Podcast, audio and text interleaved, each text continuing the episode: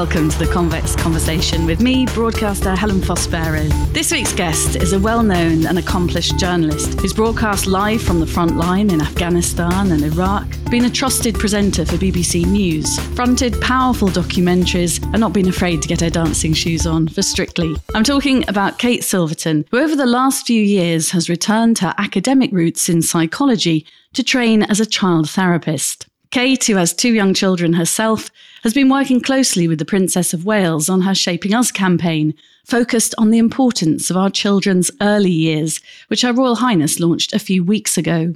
The campaign is fundamentally about shining a spotlight on the critical importance of early childhood and how it shapes the adults we become.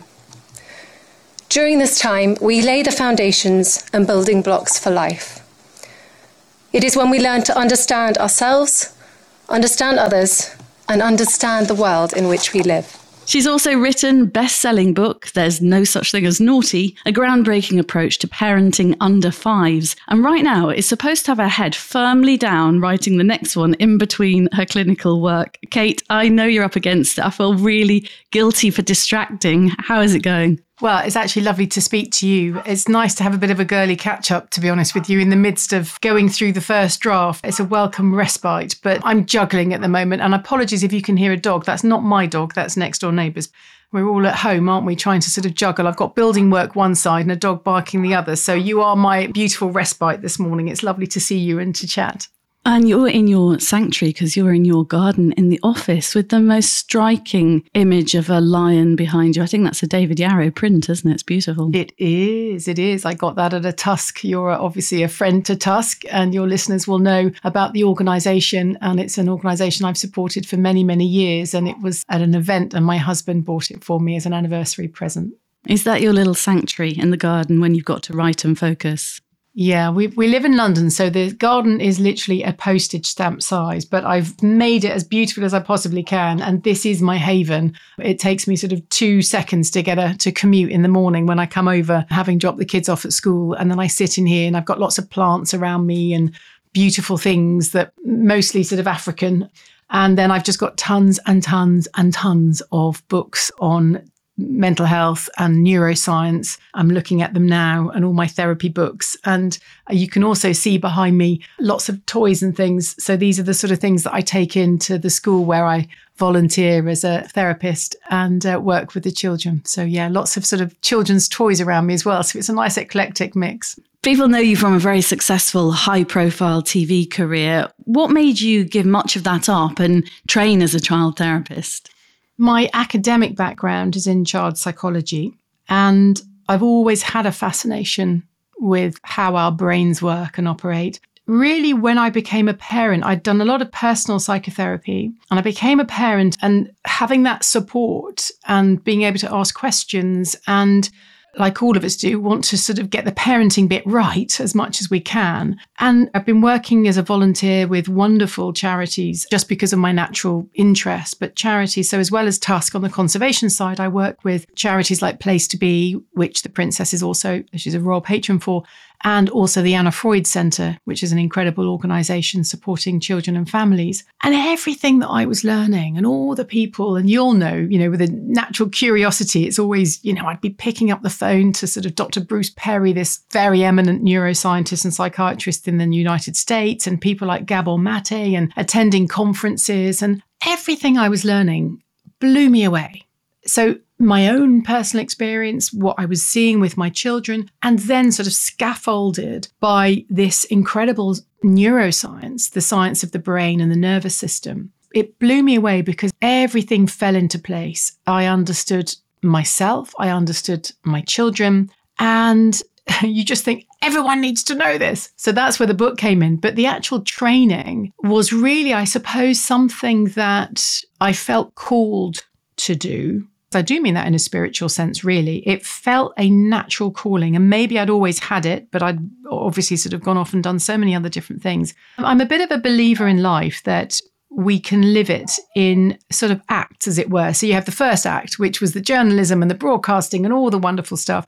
Then you have a bit of an interval. And in my interval, I was still quite busy going off to do my training. And then I feel like I'm in the second act now. And it's a wonderful way of looking at life. I do think we should be walking towards what brings us joy. And that's what I suppose my heart felt called to do. That's what brought me joy. It allowed me to be with my children more, which I was very mindful of. I didn't want to be going off and reporting from war zones and spending all hours in the newsroom. I worked very hard when I was younger, and when I became a mum, I was I was mindful of it. I also physically couldn't do it all, uh, especially being an older mum. So long answer to your question, really. But I suppose, in short, I would say I'd put a lot of thought into what I wanted and what I felt my family needed from me, as well as just feeling very called to the work of helping others as well.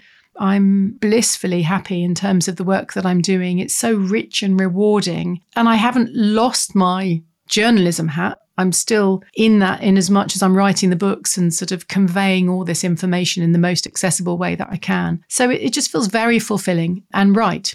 Does that answer the question? It certainly does answer the question. Really. No, it's a beautiful answer, Kate. I think once a journalist, always a journalist. And I'm sure when you're doing your work, your journalism background is actually very useful. I'd like to ask a bit about what kind of work you do now, how you found that journey, and do you have to look and analyze your own life and your own childhood as part of the process when you are training to become a child therapist? Yes, absolutely. It's a prerequisite of the training.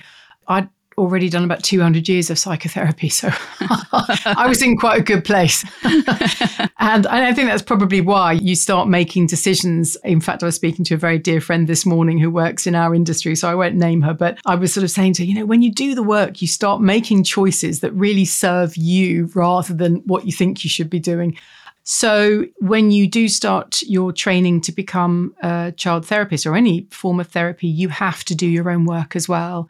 I'm working very deeply with clients now in terms of my child clients, and I work in a very trauma informed way. So I work pretty much as a complex case therapist in the work that I'm doing. And I know that I'm able to do that because of the personal work that I've done. That sort of, I suppose, cements how I feel in my space in what I'm doing now, that the work that I did is now helping to sort of support others.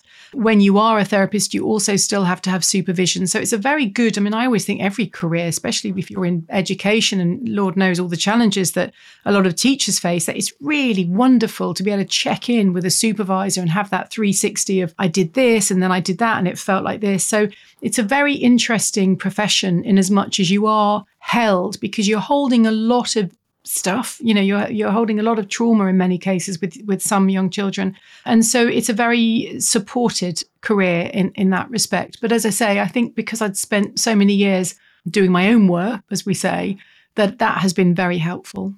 I wonder if we should all do that, Kate. I've never done anything like that, and it makes me think I would like to perhaps unravel a bit more of who I am and why I'm who I am and understand me a bit more. I love that you've said that. I genuinely think everyone would benefit.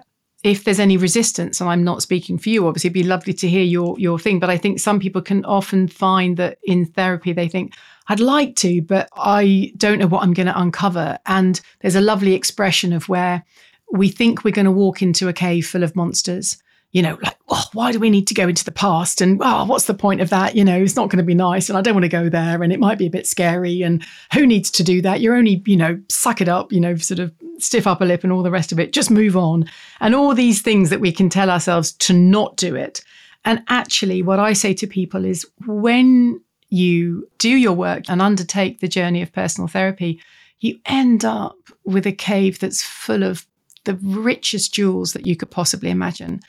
And I think that very often we can be living a life in black and white and we get by and we don't question and we take one foot and put it in front of the other. And actually, for me, undertaking my own journey has allowed me to live a life in true multicolour. And that's the only way that I can really describe it. So I think everyone should. I really do. And even just because a lot of the time, I mean, I think the first time I walked into therapy and not the very, one of the first few weeks, and we talked about my tortoise dying when I was 11, you know, you kind of go, really? But there's all these little layers. We think of therapy, and I it's often described as like an onion, or I think of it as a flower with all these petals. And you'll go in, and each week it might just be that the building work next door is really annoying, and I can't concentrate, and it's this and it's this, and you can take that and you think, oh, it's just this is really. I mean, this is not. I don't do that anymore, but because you know that's in the early stages. But you can bring stuff that you think, oh, I couldn't share that with anybody else. That just sounds ridiculous. You know, how, listen to me, sort of.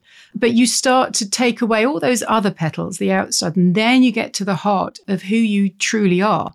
And that's where it gets really, really beautiful and really interesting. And you do start living life as a very authentic person who's at peace and doesn't feel the need to serve or do or be anything other than what your heart tells you to do. So I think that is the gift of therapy. And I certainly think for children, if there's any parents listening, that that children are best served by having and there's, there's too few of us at the moment so i do a call to arms for more people to train but for children we can really help children very quickly there is no issue, I don't believe, that cannot be resolved. And I say that knowing and understanding complex trauma. And I think we really could serve our children and the future adult that they'll become. In the same way that we go to the GP if we had a broken ankle or even just a sprained ankle, that we serve our children well by seeking help. There's no value judgment. If a parent says, My child is struggling, there's no value judgment in judging the parent. It's just like, Okay, how can I help? And it's wonderful when you see when I have parents who reach out to me and say, What did you do? They've just completely transformed and the tick has gone and this has gone and they're confident and they're speaking in school. And you just go, Yeah, that's it. And it can happen very, very quickly. And it's a wonderful process to see and to see the ripple effect on families and teaching staff for whom the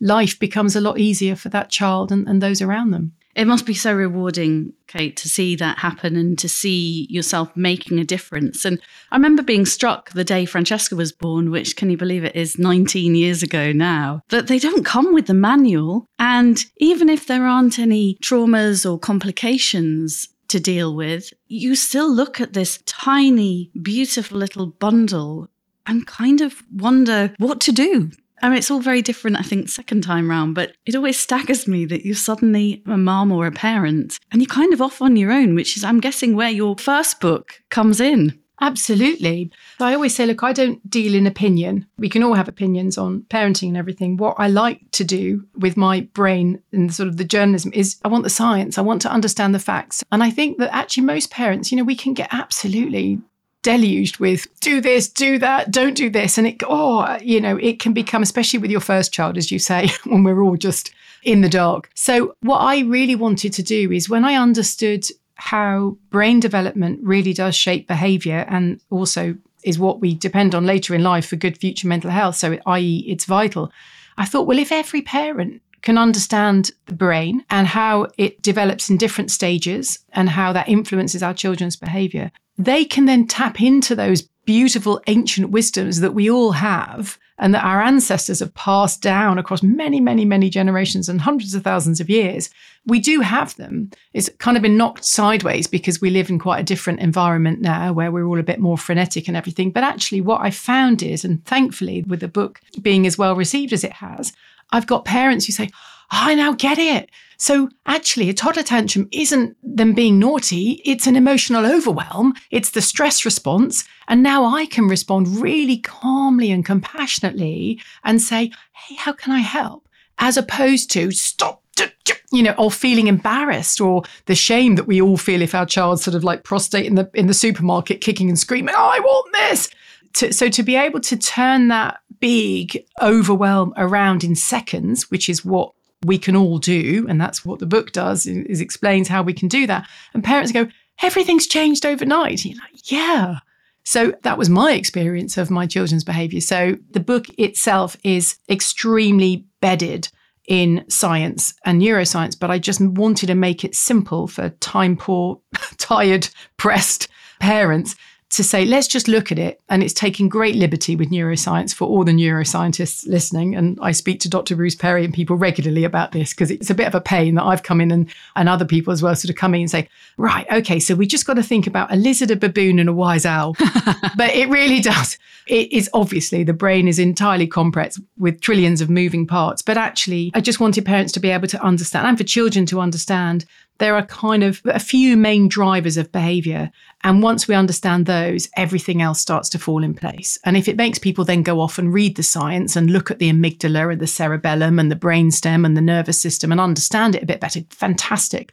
But until then, I just wanted to create a metaphor of this baobab tree based on my time and travel spent in Zimbabwe, because it's known as the tree of wisdom. And the baobab tree represents our brain, and the roots of the tree represent our nervous system. And then you've got these three animals living in the tree, and each of them drive are responsible for driving sort of different parts of our behavior and in essence you've got what i call the wise owl sitting up which is our prefrontal cortex and she is responsible for emotional regulation so she is the root of sort of mental health in a way because when our children and we are feeling overwhelmed and stressed and scared tired ill or whatever it might be the lizard and the baboon are the ones who are kind of getting fizzy and bounding around. And what we need is this beautiful wise owl to kind of swoop down in the tree and hug them in the warmth of her feathered wings and sort of, hey, it's okay. We're all okay. We're coming back to balance. And that is what we generally do when we've got good mental health is that we can soothe ourselves. It's not that I don't get stressed or I don't worry about things happening, but I've got a highly developed wise owl who can sort of say to me, it's okay. Let's take the example of the second book deadline. It's stressing me to the hilt, but I can keep bringing myself back in and go, do you know what? Take a walk this morning. Let's just take a walk, chill out, go and speak to Helen in a little bit. That'll be lovely connecting and you'll get the book, the last chapter written later. I can do that because I've got a wise owl, but our children have what I term is the equivalent as a little fluffy owlet. It's still developing. Our wise owl, the prefrontal cortex, doesn't fully finish its development until we're in our 20s, particularly for men, sort of nudging towards 30. So if you put our children, our young children in that context, even your 19 year old, will still be having a brain that is developing and sort of plastic, as we call it, and still learning. So let's not judge either each other as adults, because all our brains have the ability to change and we're all working in our best way. But particularly for children, it's why I say there's no such thing as naughty, because they're really not as able as adults to emotionally regulate. They still need us to help them with that, not punish them in the process when they get things wrong. So that's why I'm so passionate, because if we keep punishing children for making mistakes, which let's face it, we all make mistakes as adults, then we're really not helping that lovely wise owl to develop in the way that we want it to. It's just going to end up in a place of shame and blame. And that's not where any of us want to be. It's wonderful that it's got a much higher profile now, and that's thanks to the work you do. Also, thanks to the work the Princess of Wales does with her early years work, which is described as her life's work. And you've been supporting her and you know I saw you on Lorraine recently talking about it all. You seem very much on the same page. How much pleasure do you get from being part of that campaign and and are you indeed on the same page? Oh, we are. It's wonderful what Her Royal Highness is doing because it's shining this very much needed spotlight She's very much looking at the early years at the moment, but again, in agreement that we need to help all parents to come together to feel supported. So it doesn't just stop at three. And she's passionate about the science as well, which is wonderful. So we work and are informed by, I mean, amazing people. I fangirl them all the time. Professor Peter Fonagy is one of my my big crushes and he and I work very closely together on a great number of things you know he was across my first book and I basically would send him the chapters when it was all finished just to say, just tell me that I haven't got this wrong. And people like Eamon McCrory, Professor McCrory, whom I'm also working with, and Margot Sunderland, I mean, I can name them all. There's really incredible people that have been working in this field for all their lives. And so, what Her Royal Highness is doing is actually shining a light on their work. And she's as passionate as I am about learning from them. So, when I do see her at events, and I hosted the launch of Shaping Us event, and it is lovely because you've got that immediate connection and feedback whether she's read the book and things like that. You know, it's, it's, a lovely connection to have. And I'm so supportive of that campaign and support it in any which way that I'm able. When you were talking about the lizard on Instagram the other day, it was Mental Health Awareness Week and you were out walking. And I thought then I wrote that down because I thought I love the way you describe, you have all these names and images for different parts of our brain. I think the lizard is the nervous system and the primitive brain. But all of this brain knowledge can help us as adults with our mental health, with managing stress. What are the takeaways for us? Because it isn't just children. I mean, obviously, you're focused on children, but your way of looking at the brain and describing it to laymen, if you like, non scientific minds like mine, I feel we all could take a lot away from that. Yes, I'm really pleased you've said that because if I had it in me, I'd do an adult book. so I was speaking to my sister and she said, Oh, I've learned so much from you because you do explain it in this very, uh, my brain works very visually. And when we're busy, you know, who's got time to sit down as I do at 3 a.m. and read some sort of big academic paper when the words are sort of a meter long? So it was really crucial and it burnt my brain to try and me- distill it down into this very simple metaphor. But, and again, that's why I always came back to Peter Fonagy, oh, you know, can I put it in this way? And actually, you can. It, it is a very simplified version, obviously, but I think it does really help for people to think. So I've got this really ancient part of my brain. It's been around effectively for hundreds of millions of years. Its only job is my survival. And so if I'm feeling anxious, anxiety, it's normal, basically. It's our brain's way of saying, I'm not really happy with my environment right now. And because this part of our brain, it hasn't evolved to distinguish between physical threat and emotional threat.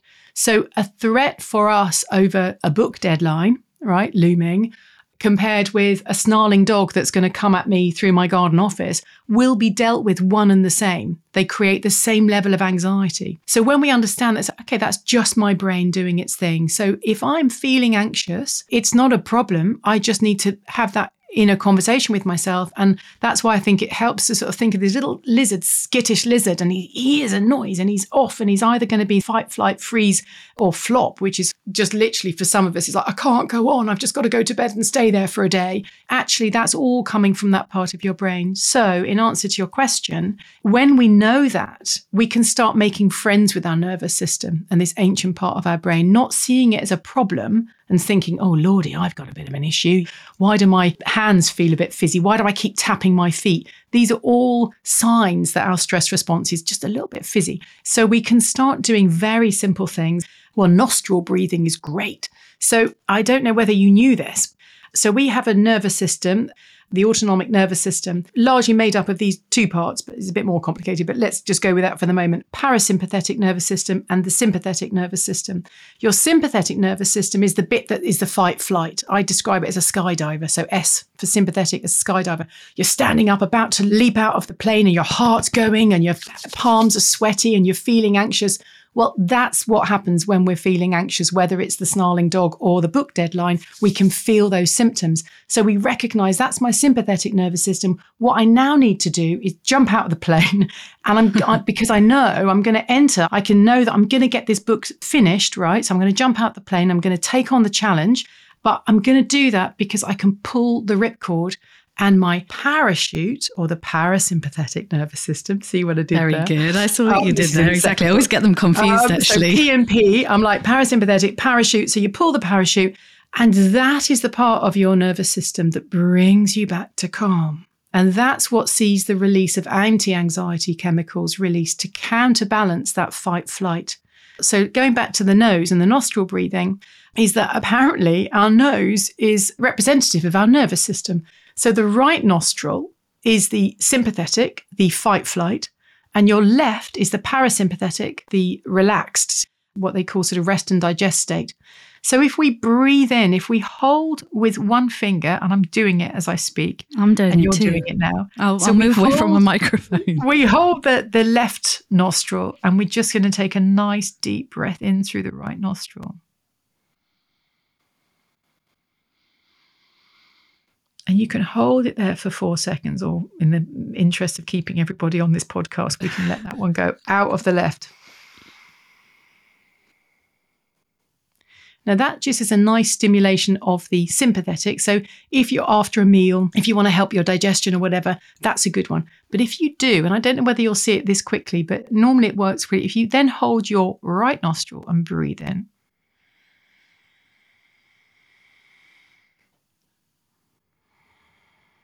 That's the parasympathetic. I don't know whether you felt the difference there. It might take a little bit of time for anybody, but just if you do that a few times, holding it for four seconds, releasing it for four seconds, just taking your time, but up through the left nostril and out through the right.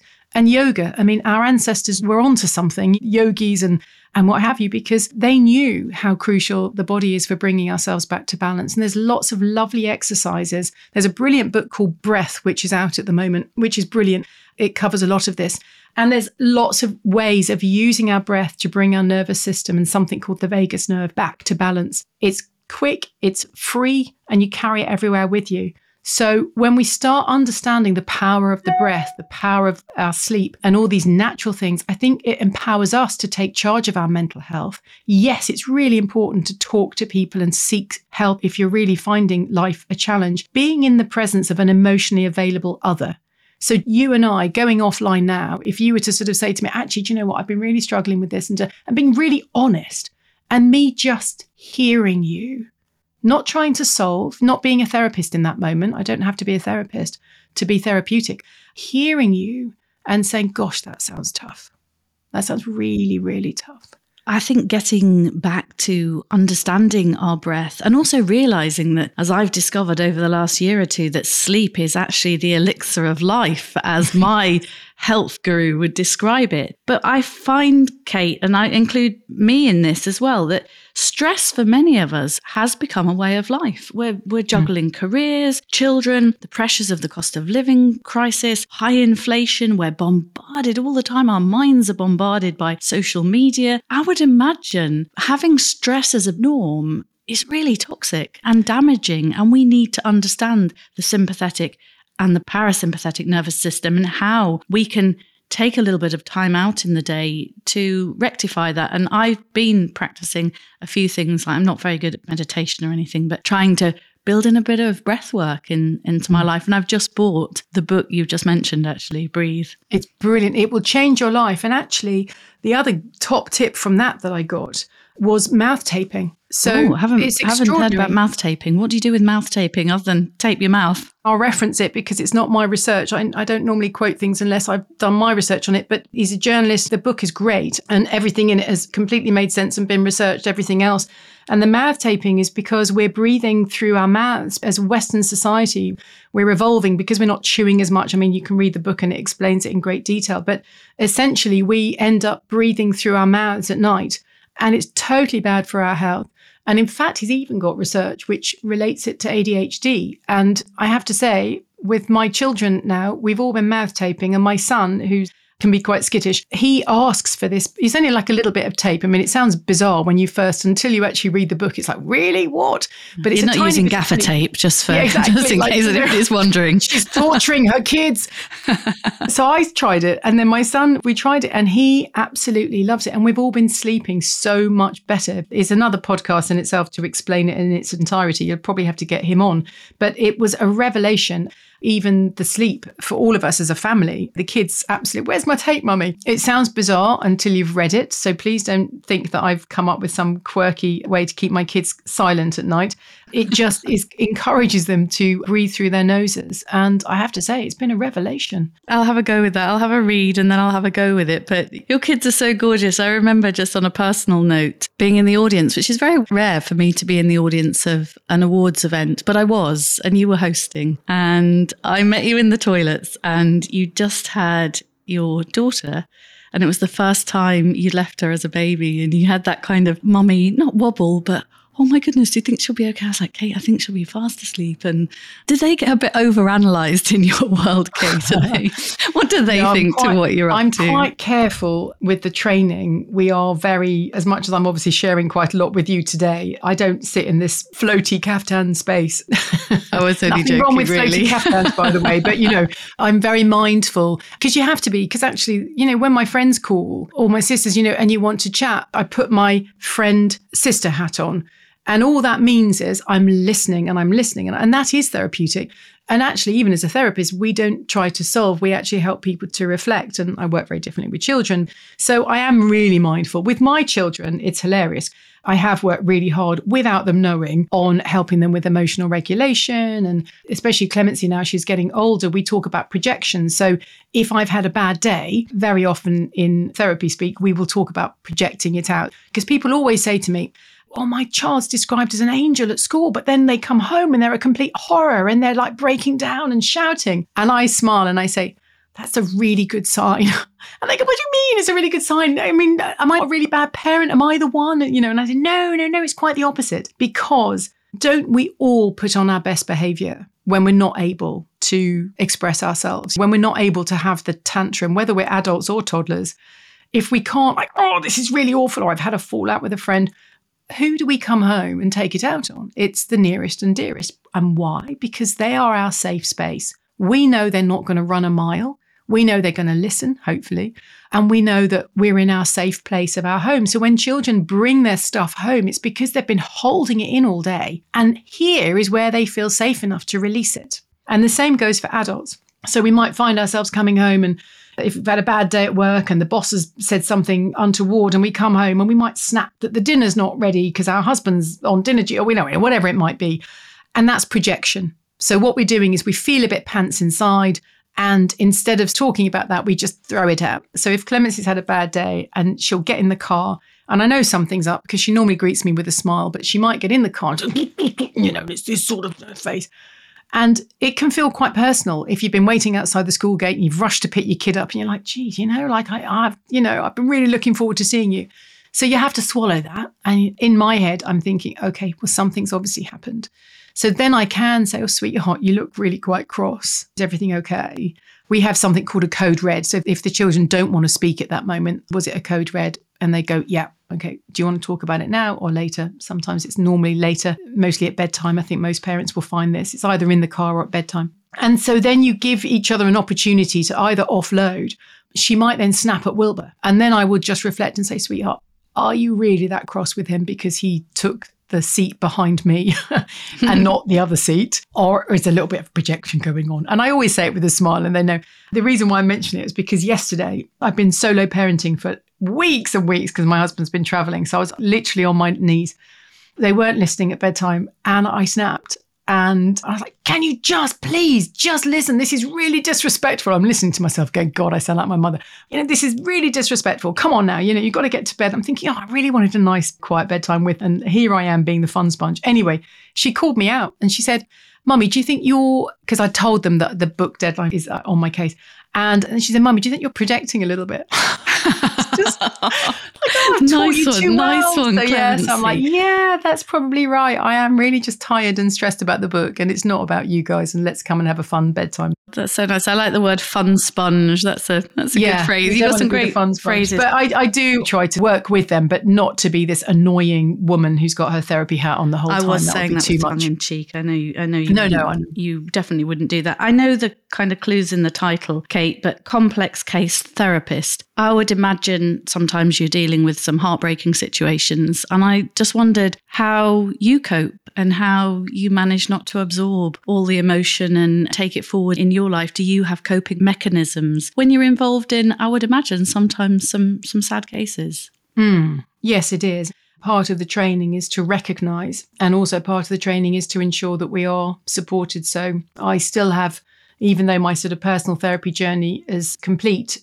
But actually, I still have therapy to go and offload because there will be things that are triggering and deeply distressing and very sad. I'm working sort of at the more acute end as you I mean I work with other children who are less complex, you know, and might need a bit of support with just school in generally, but I'm working with some complexities and I'm always mindful of confidentiality, so I have to be really careful, but just yes, in terms of self-care, there is something I have to be mindful of because I trust the process of healing that that is what spurs me on being able to sit with your own pain and overcome and work through and heal gives you that sense of confidence or, or sort of that inner sense of it is painful and it can be really painful for the child to sit with things but I've seen what it's like for them on the other side. That's what really keeps me going in a way that I know it's really important to do that work. And sometimes your children will say to me, Why are you making me do this? And you kind of go, This is the work. And it's really brave to be doing this work. I don't make them any promises but I just confirm that what they're doing is really brave and that I'm there to keep them safe. And even sometimes at the end of a very deep session, they'll look at me and say, I think I just need to dance. And we'll go, yeah, let's just, you know. And so you see these petals being taken off and gently taken away and taken away until you get to the beauty of what's within. And it can happen a lot quicker with children. So I see the beauty of the therapeutic process a lot, thankfully, with my clients. And so that's, and I see it with the feedback from the parents and teachers around me as well. And that's what spurs me on. So, yes, it is sad work. My job is to hold a child's pain and help them to what I call exorcise it in the nicest possible way and to let it go, to be able to let it go and to heal. And that is what happens in, in therapy. I can really see, Kate, talking to you that this really is your life's calling. I just wonder if you miss any of the broadcasting world. I mean, I know you still host and you still do interviews, but you're not on our screens on BBC One every night giving us the news. Mm. You did, as we mentioned in the opening, you went to war zones, you've done gritty documentaries, you've done all sorts of things. Do you miss that at all, or do you feel 100% fulfilled in this relatively new world? It's only been a few years, hasn't it? No, is the is the mm, short answer. no, um, I, I don't I don't miss it. I've always been the big believer in leaving the party while the going's good, and so I think I've loved my career, and I've soaked everything up and given it everything. And because I'd just been on this path of being, you know, moving in this different direction, so there was never really any doubt. And because it has been so fulfilling, and I do feel very much in my space now, as you say, I look back and it's lovely to reflect and review and think, gosh, yeah, I did do that. And I've got the BBC to thank for my husband because that's how I met him when I was going off to Iraq. And I can celebrate it all, but I don't miss that. I just see it as this is the second act. So I'm not going to reflect back on the first act and think, oh, I should be doing the first act because you'd just be doing the same thing over and over. So this part of my life is opening up and I just look forward really, but it also appreciating where I've been. And that's given me this lovely foundation to be able to talk about children's mental health now. And actually, that's why I did Strictly. I thought if I can do something that's higher profile, that it enables me to talk about children's mental health in a way that I probably wouldn't have been able to do if I just maybe stayed in news. So there's always been a bit of a method in terms of what I've been doing. And uh, yeah, I just put one foot in front of the other. And if I don't enjoy things, then I would change. But I'm where I'm at now and I'm loving it. We're so similar. I haven't used the phrase second act, but I think that's where I am actually after 30 years of broadcasting, really loving doing just for one aspect of my work now, the podcast, and actually doing things where it's audio only and you don't have to worry about what you look like or and just get on with it and do it yourself and tell some really, really interesting stories. Just end because I'm very mindful of the clock and I need you to get writing again just end with how the BBC was actually responsible for you ending up marrying Mike because he took you hostage and gagged and bound you, didn't he? Basically. Yeah. I know. Yeah, I do joke I've got Stockholm syndrome. So, my husband is a former Royal Marines commando. And I was going to Iraq. I was very excited. I begged my bosses to go. I'd really wanted Kate Adie was always a heroine of mine. And whenever I do things, I want to do it really well. And, and I thought, well, I really want to go and cover the conflict from the ground. I don't just want to sit in the studio. So you have to do something called a hostile environments course. Have you ever done one of those? I actually haven't done one of those because oh. in all those years in news, I never went to a war zone. So I haven't done that. It's the only thing I really didn't do. I mean, covered September the 11th and terrorist atrocities, etc. I don't think, to be honest, Kate, I had the courage to go to anywhere like Afghanistan or Iraq.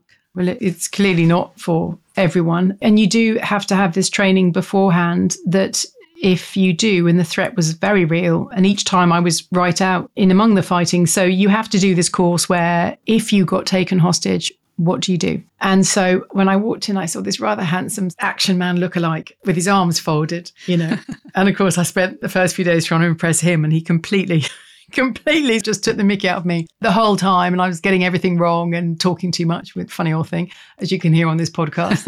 I, uh, you know, doing all these. He's like, you've got to be the grey person. He said, you'd get shot in an instant because you just talk too much. And I was like, oh God. I mean, it's deeply embarrassing. But there was a bit of a twinkle between us. And it took some months before he then actually asked me out. And we've pretty much been together ever since. He's my soulmate. I adore him. We are a really good team.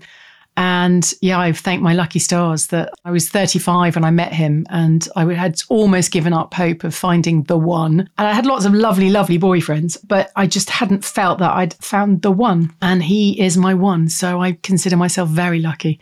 So yeah, Well, I'm going to let you get on with your writing, Kate. Otherwise, we're both going to have your publisher breathing down both of our necks. it is so good to chat to you. When you come up for air, I hope we'll go for a glass of wine and a, just a proper social catch up. But thank I'd you. Love that. Thank, thank you so you. much for breaking off to do the podcast. And just tell us when the new book's out. I'm not sure whether you're able to share a title yet, but when can we expect to see that on our shelves as hopefully another bestseller? Oh, thank you. So the book is called There's Still No Such Thing as Naughty, and this is for parents with children from 5 to 11. So, yes, I know, uh, even when your son at six is swinging his pants over his head and refusing to go to bed, not naughty. I'll explain why in the book. The book should be out should, she says, given it's not quite yet in. It should be out in, I would say we're looking at September now. My publisher's going to go August, August, but I think probably where we're at is going to be around September of this year. And I will be talking, and I, yeah, I hope it's of help to parents and children everywhere. That's what keeps me writing.